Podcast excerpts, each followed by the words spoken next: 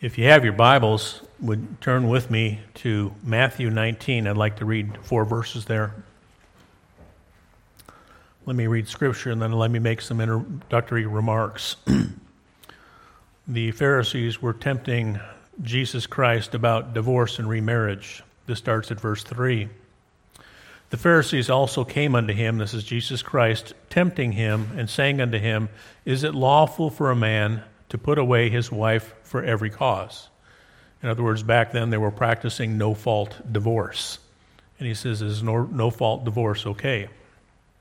And Jesus answered and said unto them, Have ye not read that he which made them at the beginning made them male and female? and said, For this cause shall a man leave his father and mother, and shall cleave to his wife, and they twain shall be one flesh. Wherefore they are no more twain, but one flesh. What therefore God hath joined together, let not man put asunder. Jesus Christ is letting you know right here that he believes in one man and one woman. He believes in binary, he believes the Old Testament creation account, and he's quoting the Old Testament creation account. I'm very sad for our nation now. Yes, we're mourning the kids that were killed in a school, and it seems to be happening more and more. But I think our nation is working on the wrong end of the equation. Instead of taking away the guns, how about working on the fathers that were never there? How about working on the family that was never there? How about working on the worship that that kid never experienced? What if the fix was a good father in the home working and mentoring his child and going and worshiping uh, on Sundays and Wednesdays? That's the fix. I think our nation is working on the wrong end.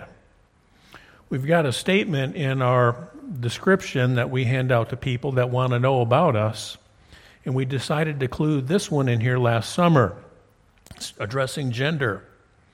Marriage and family were created by God. God created man with a set of unique attributes to be husband and father. And he created woman with a second set of unique attributes to be wife and mother. Men reflect part of God, women reflect another part of God. Together they reflect all of him. And the quotes here are Genesis 1 26 through 28, Genesis 2 18 through 25, Romans 1 26 through 27, 1 Corinthians 7 1 through 4, Ephesians 5 22 through 33, Titus 2 1 through 8, and 1 Peter 3 1 through 7. You can get that later on. This is not just one excerpt taken out of context. This is the theme from the beginning of the Bible to the end of the Bible. God created a husband with a certain set of attributes and strengths to lead and guide the family. He created woman with another unique. Which one's the best? They're both the best. Different is best. Together, there is a synergy that they have that together, I mean, apart, they do not have. It takes both to raise a child, and that is God's design. When we veer from God's design, we're looking for all kinds of ramifications from that. Some of them immediate, some of them short term, some of them very long term. And I'd like to address this subject today. I'm going to do it from a very creative standpoint. And I'm doing this in a way where I am not making fun of anyone. I just think this is so prevalent and we are getting so bombarded with it in our current culture that I want us to be grounded and ready to answer from God's Word. This is a, a, a, a weightier subject.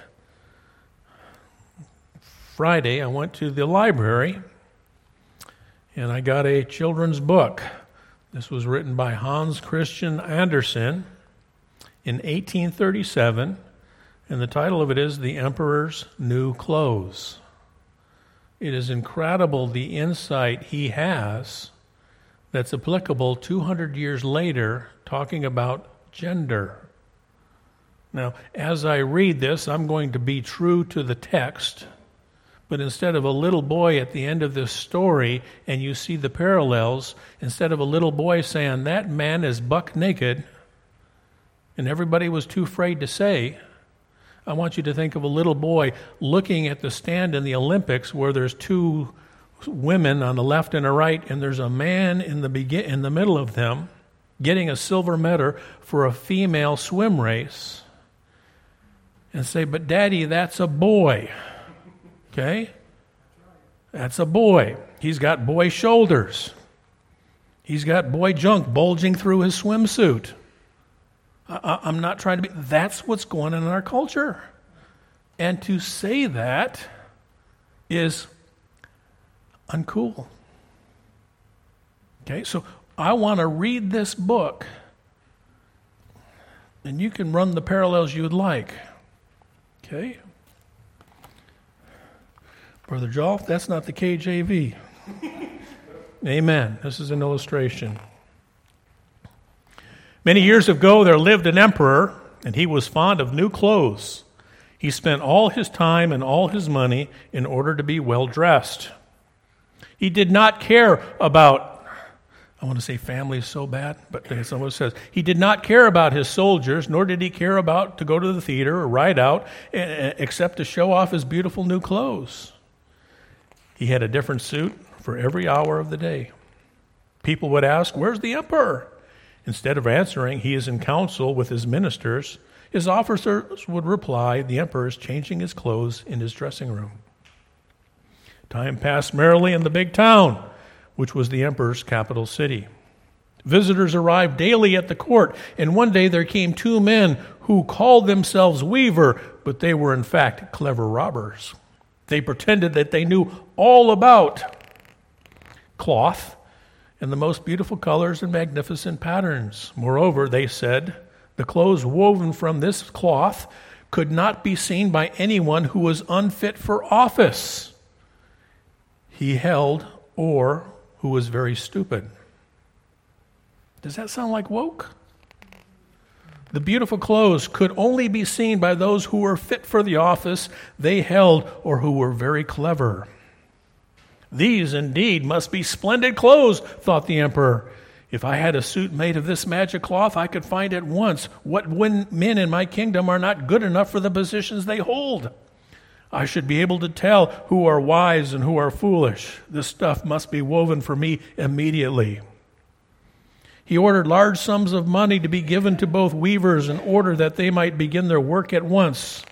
So the two men who pretended to be weavers set up looms and went on as though they were working very busily, though in reality they did nothing at all. They asked for the more delicate silk and purest gold thread.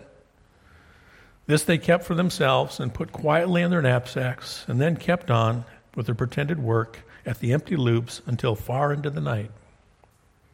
After some little time had passed, the emperor said to himself, I should like to see how the weavers are getting along with my cloth.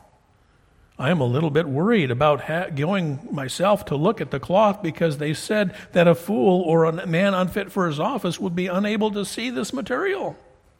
I am sure that I am quite safe, but all the same, I think it best to send someone else first. All the people throughout the city had already heard of the wonderful cloth and its magic, and all the anxious were to learn how wise or how stupid their friends and neighbors might be. 1837. I will send my faithful old minister to see how the weavers are getting on with my cloth, said the emperor at last, and after some thought, he will be the best possible person to see how the cloth looks, for he is a man of sense, and no one can be more suitable for his office than he is. So the honest old minister went into the hall where the wicked men were working with all their might at empty looms. What can be the meaning of this? thought the old man, opening his eyes very wide. I cannot see the least bit of thread on the looms, nor the least bit of cloth woven. However, he did not speak his thoughts out loud. The men who were pretending to weave asked him very politely to be so good as to come near, and then, pointing to the empty looms, asked him whether the design pleased him or whether the colors were very beautiful or not. The poor old minister looked and looked, but he could not see anything on the looms, and for very good reason that there was nothing there. But of course, he did not know this and thought only that he must be a foolish man unfit for the office of minister. Dear me, he said to himself, I must never tell anyone that I could not see the cloth. Well, sir minister, said the weavers, still pretending to work, you do not say whether or not the stuff pleases you. Oh, it is most beautiful, said the minister quickly peering at the loom through spectacles, this pattern and the colors? Yes, I will tell the emperor without delay how very wonderful I think them to be. We shall be most grateful to you, said the pretended weavers, and named the different colors. The old minister listened closely to their fine words so that he could repeat them to the emperor. And then the wicked men asked for more silk and gold, saying they needed it to finish what they had begun. Again, they were given costly thread and silk, and again they put it into their knapsacks and went pretending to work as busily as before. The emperor was pleased with the report brought by the minister, and soon after, another officer of his court sent another one to his court to see how the men are getting along, to find out how soon the cloth would be ready. It was, of course, just the same with the minister as with the, with the officers, it was with the minister. He looked at the looms on all sides, but could see nothing at all but empty frames. Does not the stuff appear to be beautiful to you, as did my lord the minister? asked the men, at the same time pointing to the empty looms and talking of the design and colors that were not there. I certainly am not stupid, thought the officer. I must be that I am not fit for the very good, comfortable office that I have. That is very odd indeed. However, no one shall ever know anything about it. And at once he turned to the knaves and praised the material he could not see saying that he had delighted in both the colors and the patterns. And then he returned to the emperor and said, Indeed, please, your imperial majesty, the cloth that these weavers are making is extraordinarily magnificent. The whole city was talking about the splendid cloth which the emperor had ordered to be woven at such great cost. And now at last the emperor wished himself to go see the marvelous cloth while it was on the loom. He took with him a few of the officers of the court, among whom were the officer and the minister who had already seen the cloth and came back with the tales of its beauty. As soon as the pretended weavers heard the emperor was coming, they worked away harder than ever, though they still did not weave a single thread through their empty looms. Is not the cloth magnificent? said the officer and the minister, who had already seen the weaver's pretended work. If your majesty will only be so good as to look at it, what a splendid design, what glorious colors. And at the same time, they pointed to the empty frames because they thought that everyone else could see the wonderful works and the weavers, even if they could not see it themselves. How is this? said the emperor to himself. I can see nothing. This is indeed terrible. Am I a stupid man? Or am I unfit to be emperor? That would be the worst thing that could happen. Oh, the cloth is beautiful, he cried out loud. I am delighted with it. And he smiled most charmingly, with no account what he would say that he could not see what the officer and the minister had praised so much. All his followers now strained their eyes, hoping to see something in the loom, but they could no more than the others. Nevertheless, they all claimed, Oh, how beautiful! and advised the Majesty, the Emperor, His Majesty the Emperor, to have some new clothes made from the sophisticated material and to wear them in the great procession that was soon to take place. Magnificent, charming, excellent. were said over and over again, and everyone was very happy indeed. The emperor pretended to share in his pleasure, and the followers presented the two rogues with the title of gentlemen weavers and the ribbon of an order of knighthood to be worn in their buttonholes. The wicked men sat up all night before the day on which the procession was to take place. They had 16 lights burning, and so that everyone might be eager to finish the emperor's clothes. They pretended to roll cloth off the looms, to cut air with their scissors, sewed needles with no thread in them. See, they cried at last, the emperor's new suit is ready. Here comes the best part. And now the emperor and all his clothes came to see the weaver's work, and the rogues raised their arms as though they were holding up something to be seen, and said, Here are your majesty's trousers. Here is the scarf. Here is the coat. Here's the whole suit, like a cobweb. When dressed in it, one might fancy that one has on nothing at all. That, however, is the wonderful thing about this delicate magic of cloth. Yes, indeed, said all the counts. If your imperial majesty would be graciously please take off your clothes, we will fit the gar- new, suit of, new suit and undergarments in front of the mirror. And the emperor then undressed, and the rogues pretended to dress him with the new clothes, and the emperor turning around from side to side in front of the mirror. How splendid his majesty looks in his new clothes! How well they fit, everyone cried. What a design, what colors! They are indeed royal robes. The canopy which is to be carried over the majesty in the procession is waiting. The emperor said, I am waiting. Do my clothes fit well? Turning himself around. The lords in the bedchamber who were to carry his majesty's train felt about the ground as if they were lifting up the ends they pretended to be carrying. They could never for a moment let anyone know that how stupid they were and unfit for their offices. So now the emperor walked under the canopy in the middle of the procession, right through the streets of the capital, and all the people standing and those in the windows cried out, Oh, how beautiful are the emperor's clothes! What a magnificent train! And everyone seemed to think so beautiful for fear he would not be called a simpleton or fit for his office. Never before had the emperor's clothes caused so much excitement as these.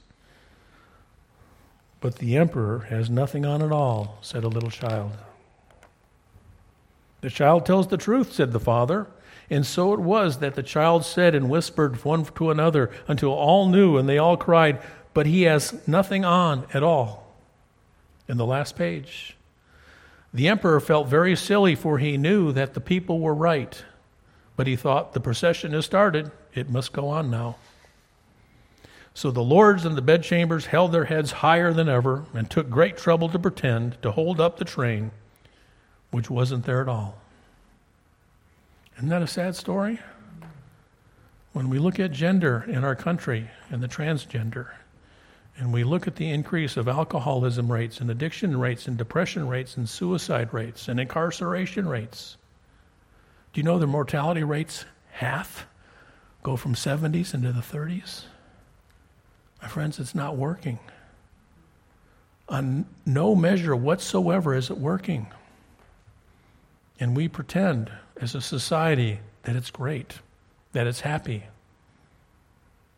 My friends, that's the society we live. This was written in 1837. Okay, now I'd like to go to Scripture and continue on with that. Okay? The Oxford English Dictionary. I'm going to run two things at you today. Okay? I'm going to run a practical and I'm going to run a spiritual lesson by you talking about male and female.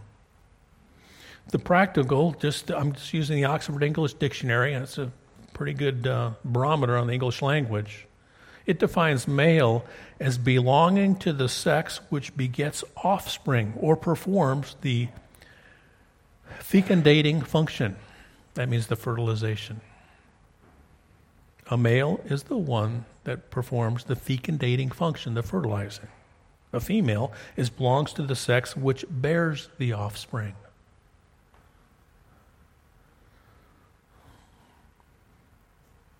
From a biological standpoint, there's two sets of individuals.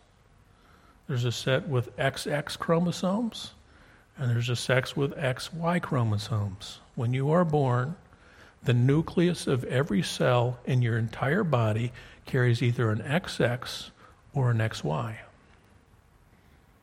And if you flood an XX chromosome, a body with XX chromosomes, and flood it with the hormones of XY, we have no idea the conflict that's going to happen over a period of time. In Sweden, which is one of the most pro transgender nations on the planet in accepting, and they've done a 30 year study and they found out even in grown adults, the suicide rate is 19 times as high as the normal population in an accepting society. Why don't we ever hear these statistics when 13 year olds are making these ridiculous decisions? Okay, if you're going to let the one make a decision, at least fully inform them. But we hide all this data back. So instead, we give them puberty blockers and we give them hormones at age 13. They still try to figure out whether they want to be a cowboy or an astronaut. Amen?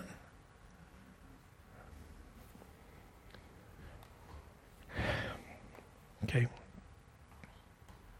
Now, before I get too far, let's go to John 8. I, man, I'm wearing out this passage the last couple months, and I'm sorry, but it's just it just so fits what we need to do. John 8. You know, this is this is the passage of the woman that was called to, caught, caught in adultery. I want you to know without a doubt, these poor, confused people, we still have a duty to love them. They still are made in God's image, even though they're trying to destroy their body. They're still made in God's image, and it's our duty to love them. The problem is when we say something like Jesus Christ in, in, in John 8, verse 11, neither do I condemn thee, go and sin no more. My friends, go and sin no more is not hate speech, it's love speech. This choice will kill you. Can you imagine any other activity that would take the mortality rate from the 70s to the 30s? People would be absolutely up in arms. This is terrible. Let's stop this. But we don't, we promote it. Where is this coming from? I think it's like the last page of this book. I think that's what it is. But the emperor felt silly, the psychologists felt silly, the medical community felt silly, the professors felt silly, and they knew that the people were right, but he thought, the procession has started, it must go on now. That's where we're at.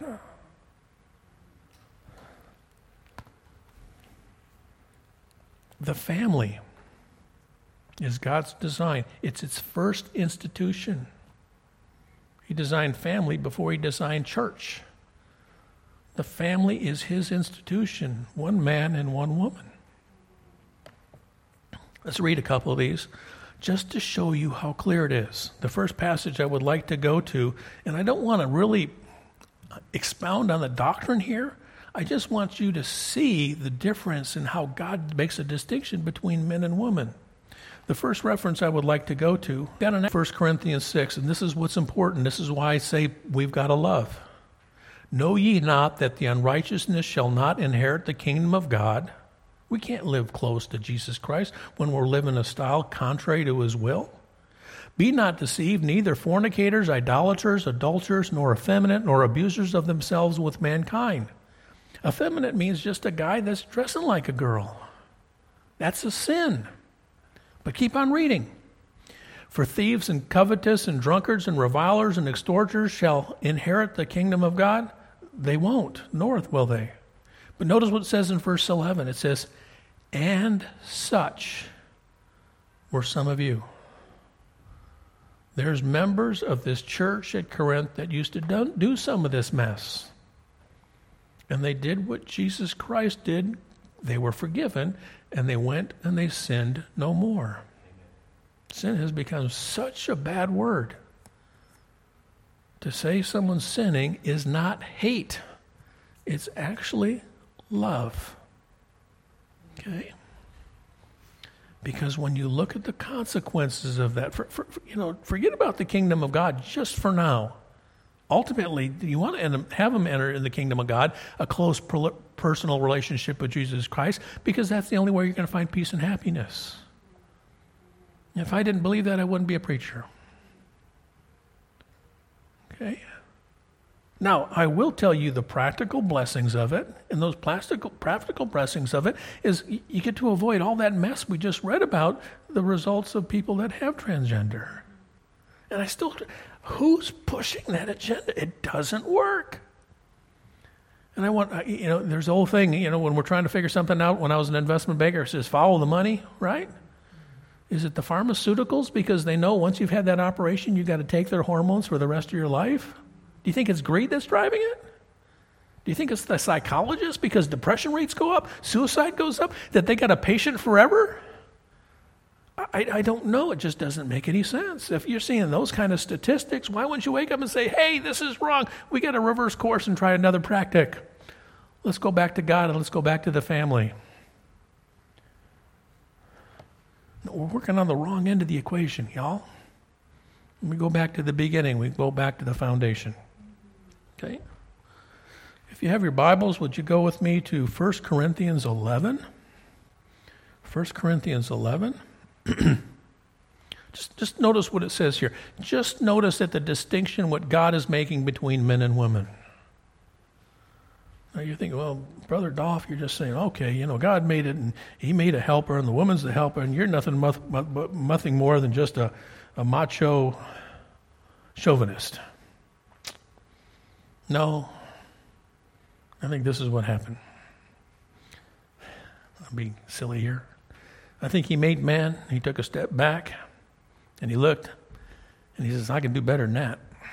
And then he made female, okay? I am thankful for my wife. I'm thankful for what she gives me and the stuff that I don't have. It's very important. I'm thankful for my two daughters, too. The lack of sentimentality I have. I, I, I need them for that. I don't have it, okay?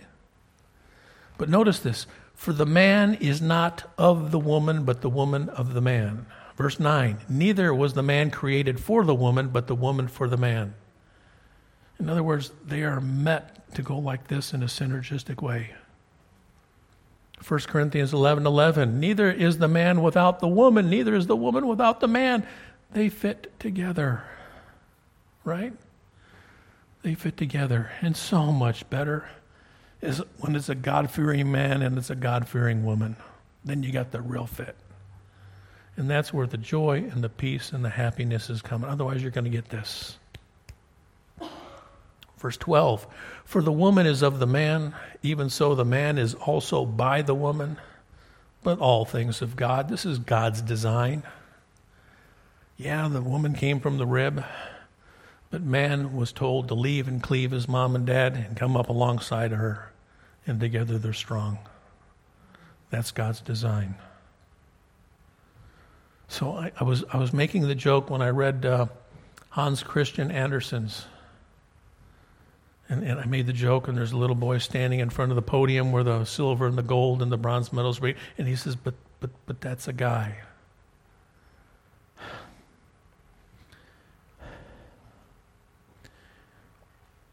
I want us to look and see that young men need older men to mentor them. Women cannot mentor young boys. It, it can't be done. Our society says, no, anybody can mentor anybody. Wrong. I knew I was in trouble in very short order when I lost my first wife to cancer, and my boys were very, very young. They were three, four, and six years old, and I was to raise them, and that was my prayer. Lord, if you're going to have me raise these boys, I'll do my best. But I know I'm lacking. There's a tenderness that young children need. Yeah, they needed the male mentor, but they also needed that female touch. And you know what? That's God's design. It's not good for man to be alone. Amen? He created woman to complement him, not to fight against him, to complement him. He created him different. Praise the Lord. And it's more than physical, it's mental, it's emotional, it's temperament, it's characteristic traits. They're different.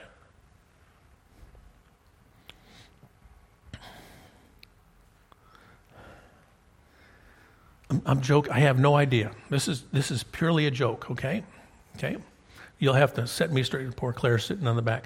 Last night, we watched our grandchildren, so they could have a date night, and the grandchildren in our house.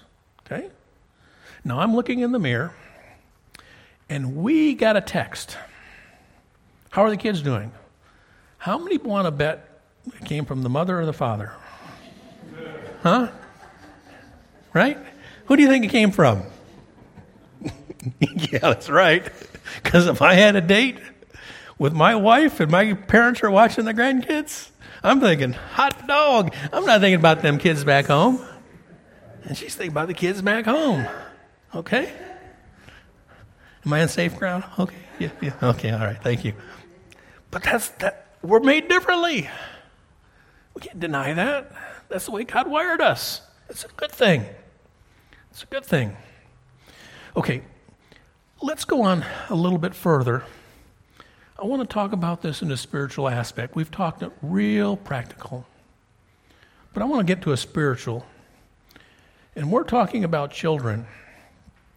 God is always, always, always represented as the male, and the church is always, always, always represented as the female. You know why? Because God does the begetting and the woman does the bearing. The woman cannot beget a child by herself. It takes an XY chromosome to do that. But the man cannot bear a child. It takes the XX chromosome to do that. I even got on the internet this week because they say biological male had a baby. No. It was a person that was born with XX chromosomes that mutilated their body, that took a bunch of hormones, that had a, something planted in them, and that person had a baby. That is not a biological male having a baby. That's someone that was born with XX that had a baby, because that's the what it takes. That's the design. But notice what it says here Abraham begat Isaac, Isaac begat Jacob, Jacob begat Judas. That's in Matthew 1 2.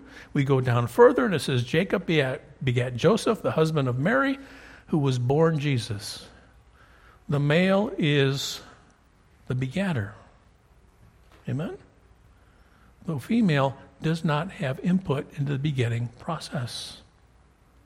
Passive egg, the, the, the, fertilization goes on. I'm trying to be discreet.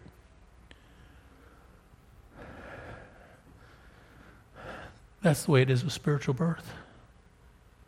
God does the beginning, and He doesn't need the help of the church to do it. I hear a lot of amens. That's the doctrine that separates us from every other church in this country. We do not have the church begetting its children. It's not doing part of the job of begetting its children. We give that totally to God. And the bearing is the job of the church, and that's what it does.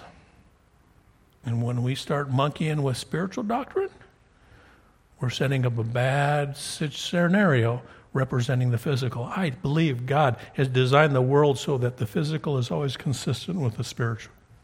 It's not crisscrossing. Let's go to Genesis not Gen- yeah, Genesis. Look at this language. Okay? Now, we know the story of uh, Sarah and Abraham. They were very old, I think like 90 and 100 years old when they finally conceived. And then some time came and she finally was able to have a baby. Look at this language. And the Lord visited Sarah as he said, and the Lord did unto Sarah as he had spoken. For Sarah conceived and bare Abraham a son in his own age, at the set time of which God had spoken to him. And Abraham called the name of his son that was born unto him, that Sarah bare to him Isaac. Verse 3. Do you kind of get the idea? God's given the begetting to dad, right? Let's reread this again in another spiritual sense. And I'm going to read this the same way, but every time I see Abraham, I'm going to say God. And every time I see Sarah, I'm going to read Mary. For Mary conceived and bare God a son at the set time which God had spoken, and God called the name of his son that was born unto him, whom Mary bare to him, Jesus. Do you see how that gives all the glory to God? Mary was passive in the process. Amen? Okay, let me read this again. And I'm going to pick Brother Allen simply because you're sitting in the front row.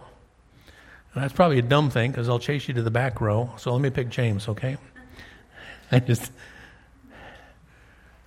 What's your mom's first name? What? Yeah. Marcy. Marcy. Okay, right. And Marcy conceived and bare God a son, spiritually speaking, right? In his old age, at a set time. No, that doesn't make sense, right? Because the biological father. How about this?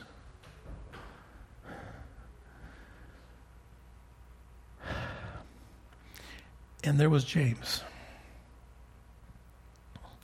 God's son, when the Holy Spirit came onto him. And God called the name of his son James.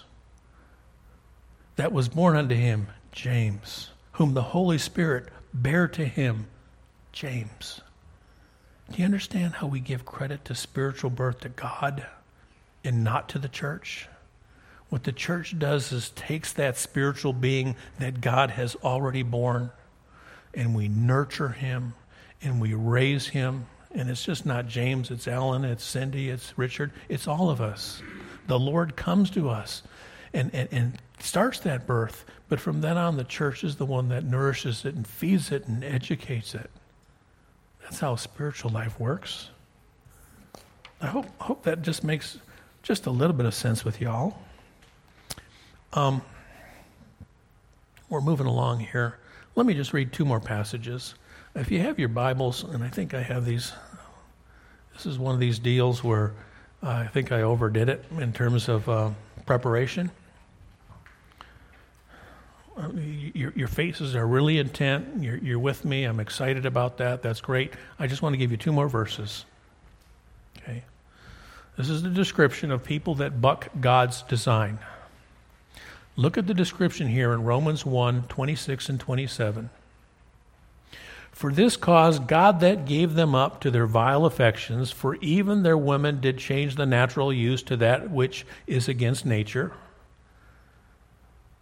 And likewise also the men, leaving the natural use of the woman, burn their lust one towards another, men with men, doing with that which is unseemly, and receive here, read this part, and receiving in themselves that recompense of the error which was meet, which was fit. God designed us in a certain way. And again, when, if, if I'm born with an XY and I decide I don't want to be that, and, and, and I have the operations and I flood my body with XX hormones and pump that in there, a body that has XY chromosomes, and I just force it, force it, force it for 20, 30 years, and we're having these terrible results in terms of alcoholism and addiction and incarceration and depression and suicide rates and mortality rates are going from the 70s to the 30s. Aren't we going to take us? Maybe we're doing something wrong. If I put oil in the gas tank and gasoline in my engine, and all of a sudden my car's not running, maybe I, maybe I got the wrong stuff in there. That's how we think. That's what God's saying right here. And let's go one more about a warning. Colossians 2 8. Beware lest any man spoil you through philosophy and vain deceit, after the tradition of men, after the rudiments of the world. My friends, that's what we're being inundated with with the 64 genders right now. And all the science. It's like that little boy. I only see two. I don't see the other 62. Yeah, but if I admit that, either I'm stupid or I'm not fit for my office. I'm not going to say that. I don't see it, but I got to go with the flow. I might lose my teaching position. I might lose my tenure at a college. I'm afraid, I can't say that after the tradition of men, after the rudiments of the world, and not after Christ. What did Christ believe? As it is written God created them male and female. Praise the Lord for his creation. And God's way is always so much simpler.